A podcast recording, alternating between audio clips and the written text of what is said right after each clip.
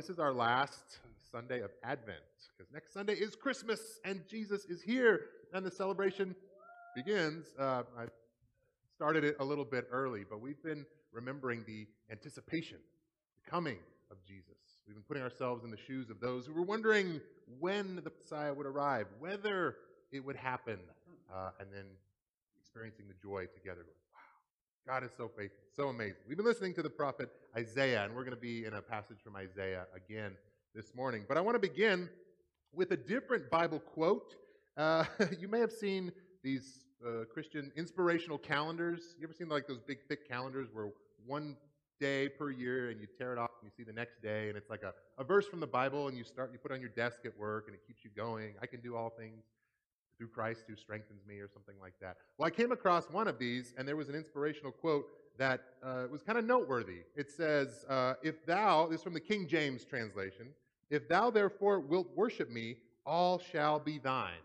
Seems like it's a nice reminder to worship God. Uh, God is calling his people, you should worship me. If you do this, all will be thine. I, I, it seems good at first and it looks official and everything, but when you think about it, is that something God really said? Did God say, if you worship me, then all shall be thine? Like you get whatever you want if you show up for church and sing Oh Holy Night? I don't know. That's a little suspect. You see this and you go, all right, well, okay, when did God say this? Where did this take place in Scripture? Uh, there's a reference there for us, which is very helpful. It says it's in Luke chapter, se- uh, chapter 4, verse 7. And so if you go there in your Bible, you might not even have to go there. You might think, okay, the beginning of Luke, beginning of Jesus' ministry, Luke 4, isn't that where Jesus was tempted by the devil in the wilderness? Now hold on a second.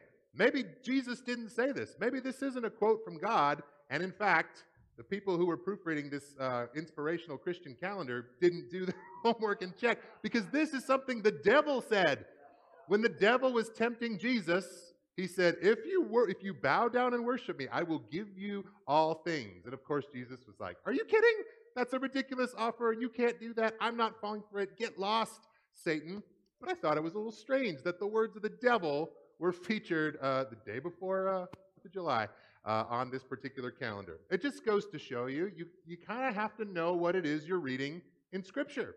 You need to know who's talking, who they're talking to, when it was taking place. I mean, you can't always know these things right away, but when we're studying and trying to understand Scripture, you want to know some of the basics. Context is important.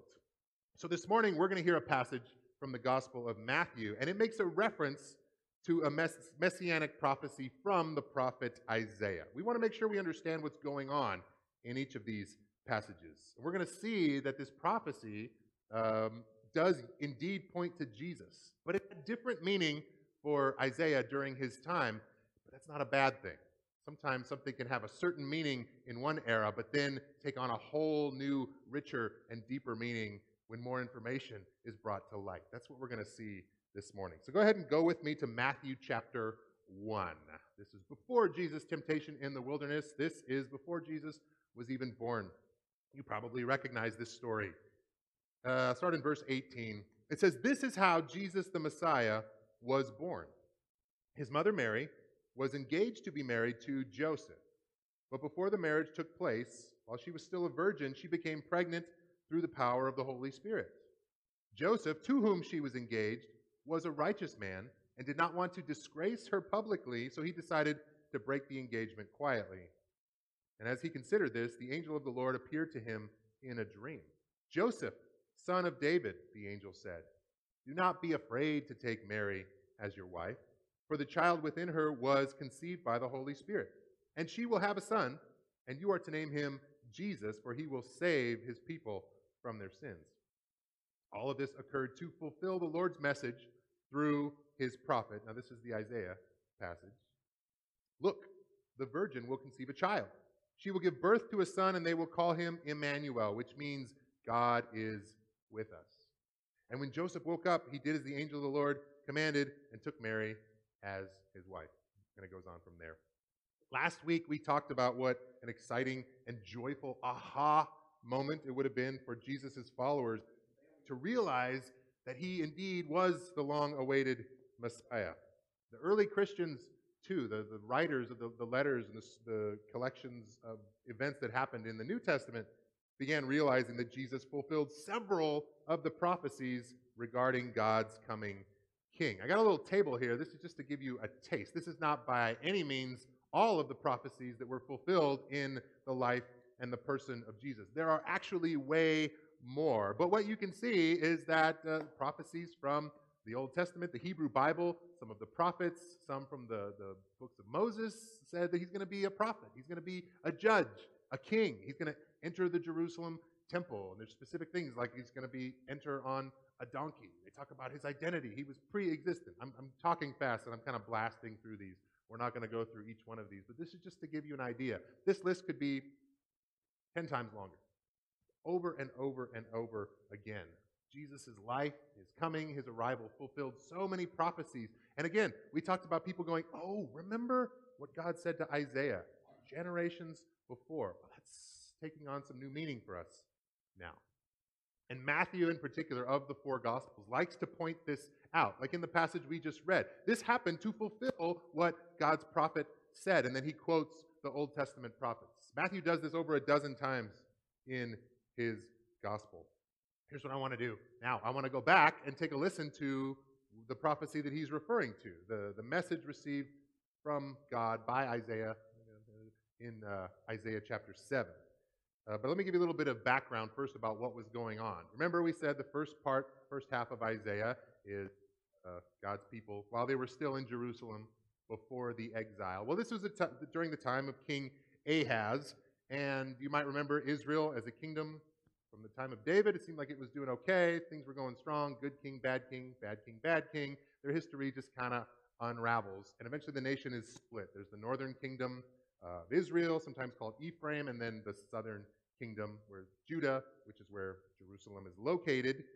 Um, what was going on at the time was that uh, the northern kingdom was making alliances with some of the nations that were surrounding them, and even making alliances and forming a plan to attack the southern kingdom. Like, we're split, we're divided, we don't have to be caring for one another anymore, so let's just make these alliances uh, in the north and then put pressure on Jerusalem in the south. So if you're the king in Jerusalem, you are worried. And that's exactly how King Ahaz felt. So when we come across, come across King Ahaz in Isaiah chapter 7, he's checking the water supply. Because Jerusalem is up on a hill, which means the water does not flow this way. It, they have to go and get the water. If you want to besiege uh, a town, city that is on a hill, you just have to kind of camp out and don't let the people come down to get water. You, you literally, you just wait, you set up camp, and you starve them out. That was pretty common during the time. So King Ahaz is going, How are we going to survive this? If they make these alliances and they come after us, they're going to siege the city, and that's going to be it for us. And then this is the word that God tells Isaiah to give to King Ahaz. Isaiah chapter 7, starting in verse 10. Later, the Lord sent this message to King Ahaz Ask the Lord your God for a sign of confirmation, Ahaz. Make it as difficult as you want, as high as heaven or as deep as the place of the dead. Seems like a pretty good deal. But the king refused. No, he said, I will not test the Lord like that. Then Isaiah said, Listen well, you royal family of David. Isn't it enough to exhaust human patience? Must you exhaust the patience of my God as well? He's frustrated that King Ahaz said, No. God's like, I'm going to give you a sign. Ask me. I will prove to you my faithfulness. He's like, Ah, no, I don't think I will. Why would you say no to that? What's wrong with you? Is kind of what Isaiah is saying to Ahaz. All right, then, he says, the Lord himself will give you the sign. And then here's the passage we've heard. Here's the passage we're familiar with. Look, here's the sign. The virgin will conceive a child. She will give birth to a son. And we'll call him Emmanuel, which means God is with us. By the time this child is old enough to choose what is right and reject what is wrong, he will be eating yogurt and honey. For before the child is that old, the lands of the two kings you fear so much will both be deserted.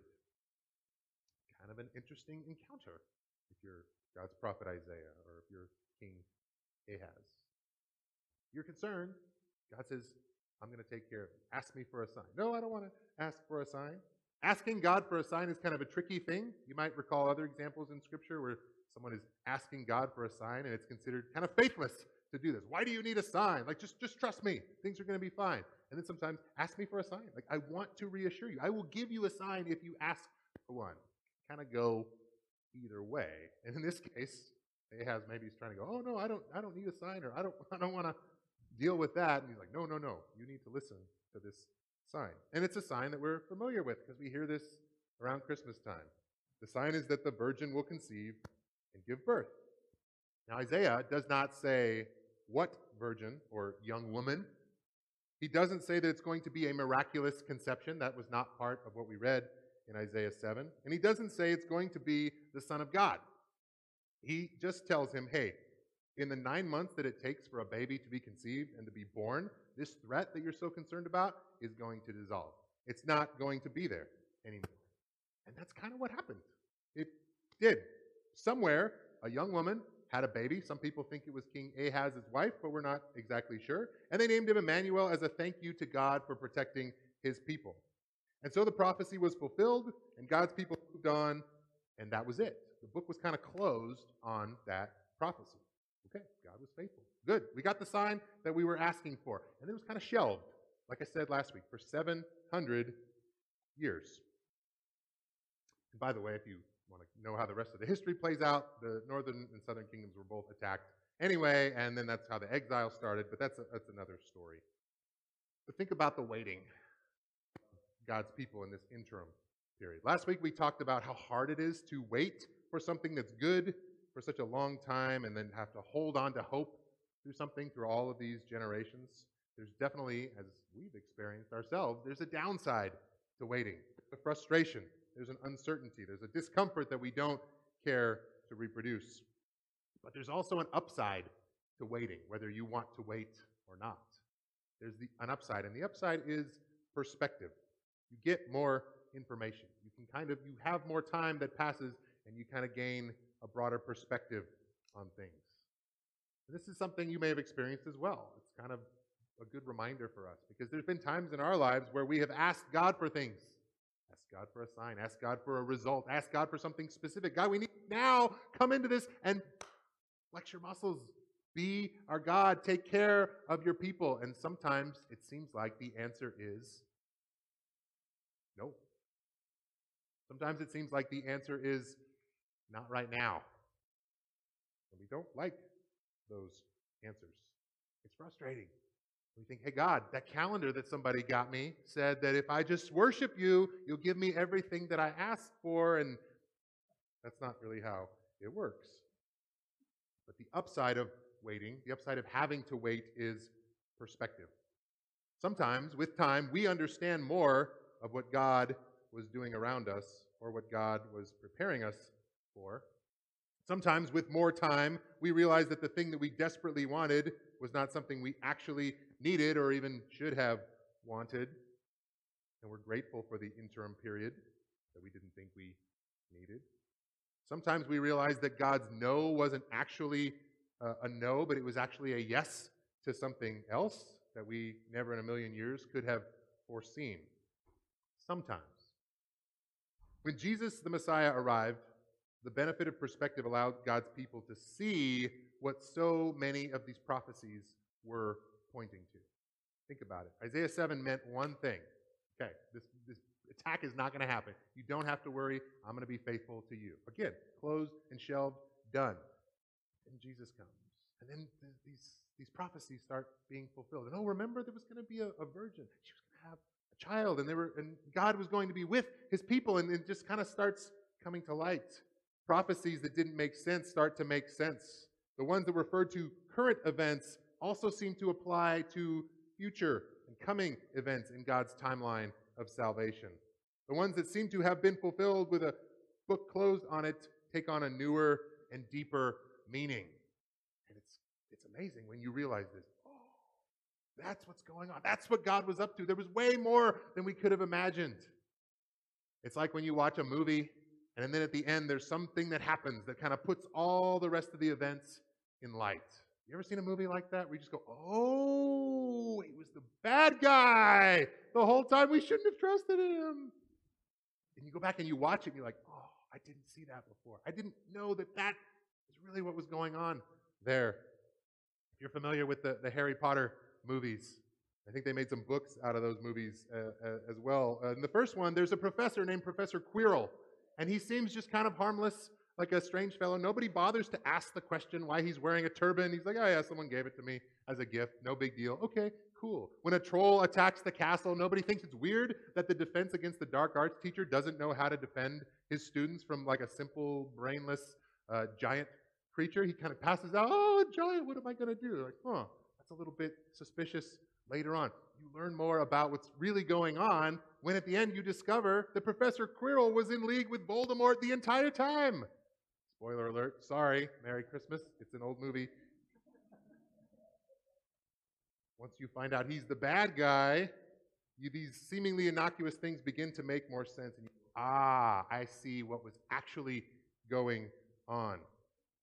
In a similar way, much of the Hebrew Bible, not just the prophets, but them certainly, comes into focus when we realize what God was doing all along and how much of it was fulfilled and consummated in the birth of Jesus and the person of Jesus and the life of Jesus, the identity of Jesus. That's why Jesus Christ, the Son of God, is at the center of the Christ Christian faith.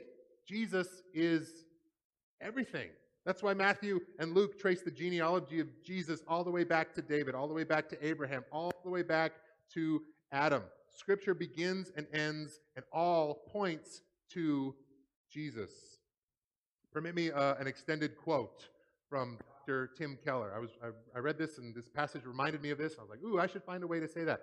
It's easier if I just read the way he said it. So, uh, a little bit of a lengthy quote. All the major figures and leaders of the scriptures point us to Jesus, the ultimate leader who calls out and forms a people of God. Jesus is the judge that all the judges point to, since he truly administers justice, the prophet all the prophets point to, since he really shows us the truth, and the priest that all the priests point to, since he truly brings us back to God. And as we all know, he is the King of kings. And he goes on to say, Jesus is the true and better Adam, who passes the test in the garden and whose obedience is imputed to us. Jesus is the true and better Abraham, who answers the call of God to leave the comfortable and the familiar, to go out into the void, not knowing whether he went, to create a new people of God. Jesus is the true and better Jacob, who wrestled with God and took the blow of justice we deserve, so that we, like Jacob, receive only the wounds of grace to wake us up and discipline us. You know the story of Abraham, you know the story of Jacob. Jesus is in those stories, but he's the true and better, fuller version. And all of these point, all of these stories, all of these interactions that God had with his people are leading us to Jesus and are pointing us to Jesus, and we didn't know it until we saw Jesus. Jesus is the true and better Joseph, who was at the right hand of the king, forgives those who betrayed him and sold him, and uses his new power to save them. Does that sound familiar? The story of Joseph is the story of Jesus. Jesus is the true and better Moses who stands in the gap between the people of the Lord and who mediates a new covenant. Jesus is the true and better Job, the truly innocent sufferer who then intercedes for and saves his stupid friends. That's what it says. Jesus is the true and better Esther, who didn't just risk losing an earthly palace, but lost the ultimate heavenly one and didn't just risk his life, but gave his life to save his people. Jesus is the true and better Jonah who was cast into the storm so that we could be brought in and on and on and on. Jesus the whole time, God in the flesh. There's a song that we're going to sing at our Christmas Eve service on Saturday and, uh, and next Sunday, too, during our Christmas morning worship service. And it's called Mary Did You Know? And like these songs we've been singing, this all the songs that we sing, there is good theology in this song. There's a line that says, Mary, did you know that your baby boy has walked where angels trod? Mary, did you know that when you kiss your little baby, you kiss the face of God? Incredible when you realize that. It, it's everything. A lot of times when people want to discover the God of the Bible. People who didn't grow up in church, people who don't know the stories of Job and Esther and all these folks go, yeah, yeah, yeah, that story. They want to know. So they're like, okay, I'm going to learn. I'm going to a Bible and I'm going to open it up and I'm going to start in Genesis and I'm just going to read it all the way through so that I can know what Christians know, so that I can make a decision or, or whatever. I, I run into people like this. They're interested, they're curious, and they want to start at Genesis. Now, That can be problematic. Genesis is a great book, but you have to get past a lot of questions of the first few chapters. How do we take this literature? What is the, the genre? Is this a step by is this a science book? Is this a poetry book? Is this it's an ancient culture? There's so many questions. Sometimes people don't get past the first six, ten chapters of Genesis. But if you can get past that, well, okay, then there's some cultural stuff, then there's some, some weirdness about, you know, why does he have so many wives? Why is this guy such a liar? Why are these heroes of faith such scoundrels? Okay, if you get all the way through Genesis, which is 50 chapters long, then you get to Exodus. Exodus is cool because it's God saving his people. There's these memorable things like, you know, the Red Sea crossing and the plagues and the Ten Commandments and all this stuff. That, okay, then it gets real kind of technical. There's a lot of law. There's a lot of, again, stuff that you can easily get lost in. If you make it that far, you get to Leviticus and it's all over. That's, that's pretty much where the search stops. I recommend Genesis is great, but don't start in Genesis. Start with Jesus. Start with the Gospels. Start with Christmas. It's a great place to start. The divine in a manger, the arrival of our Maker. And then go from there. What we're told in Hebrews and Colossians that Jesus is the exact representation of the being of God. If you've seen Jesus, then you've seen God. Then see Jesus. So many people I know who come to faith from nothing, not having been encouraged in faith or grown up in the church or raised in faith. The reason that I hear over and over again is not because the church was slick. It's not even because the people were kind and welcoming. It wasn't because of some like life changing video with information and infographics on it. It was they looked at Jesus and said, I don't know about any of the rest of this, but I'm going to follow this guy. There's something that's there, there's something that's going on there. That's what people said when Jesus was born. That's what people said when Jesus started to preach and to minister and to heal. They're like, no one spoke like this guy. He did something, and people were amazed. They were like, I don't know. And people want to grill it.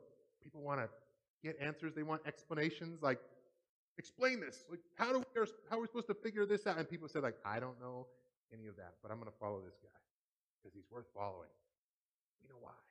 Because he's God in the flesh. the wisdom of heaven. That's who we follow. That's who we celebrate. I hope this week and this season, and even if it doesn't happen this season, my hope always is that people who haven't seen Jesus will see Jesus.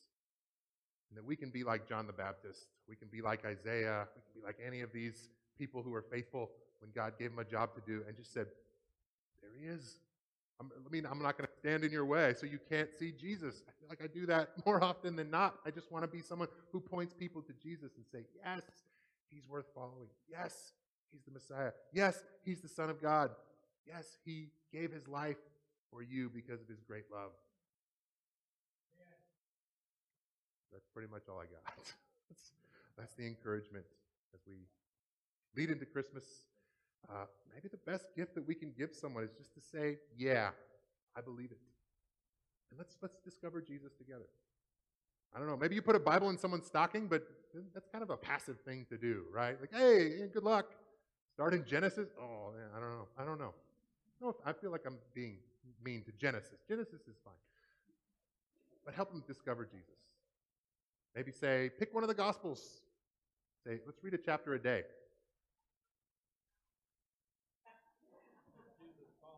Oh.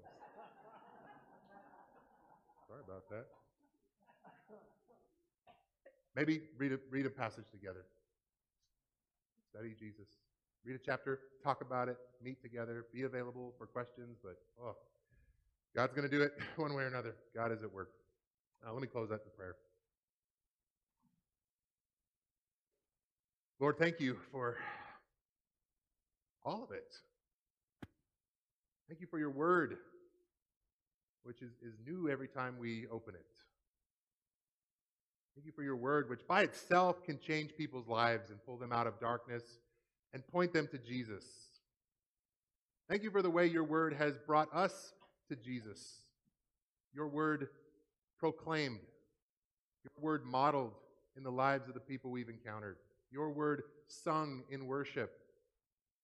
We're just so thankful that we have it. It's, it's, it's the best treasure we know. It's the best gift we could have been given.